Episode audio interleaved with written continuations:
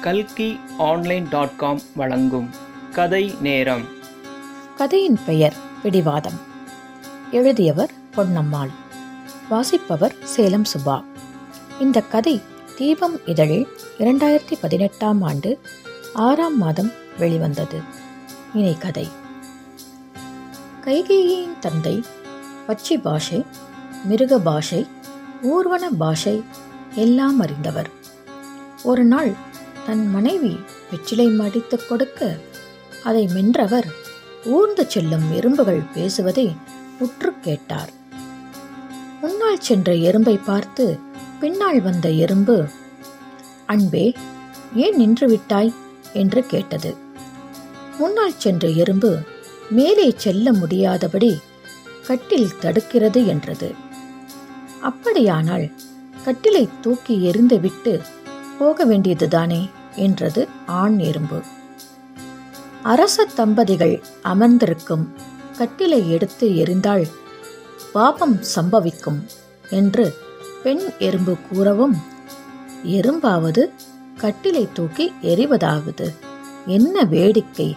என்று சிரித்தார் அரசர். எதற்குச் சிரித்தீர்கள்? என்று கேட்டாள் ராணி. இந்த எறும்புகள் பேசியது சிரிப்பை வரவைத்தது என்றார் மன்னர். அப்படி என்ன பேசிக்கொண்டன? என விடாமல் கேட்டாள் அரசி. எங்களது தேவ பாஷை இது.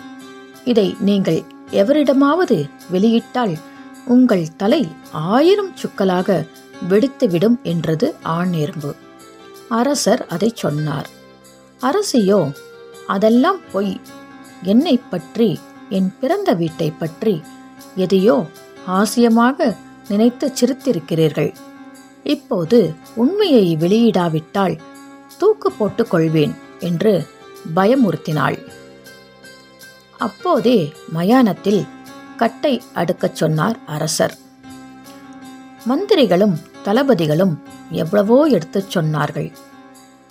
என் தலை வெடித்த பிறகாவது உண்மையை உணர்ந்து கொள் என்றவர் கட்டையின் மேல் அமர்ந்து கொண்டு தலை சிதறினாலும் உடலுக்காவது நெருப்பு வையுங்கள் என்றார். சற்று தூரத்தில் இரண்டு ஆடுகள் கட்டப்பட்டிருந்தன.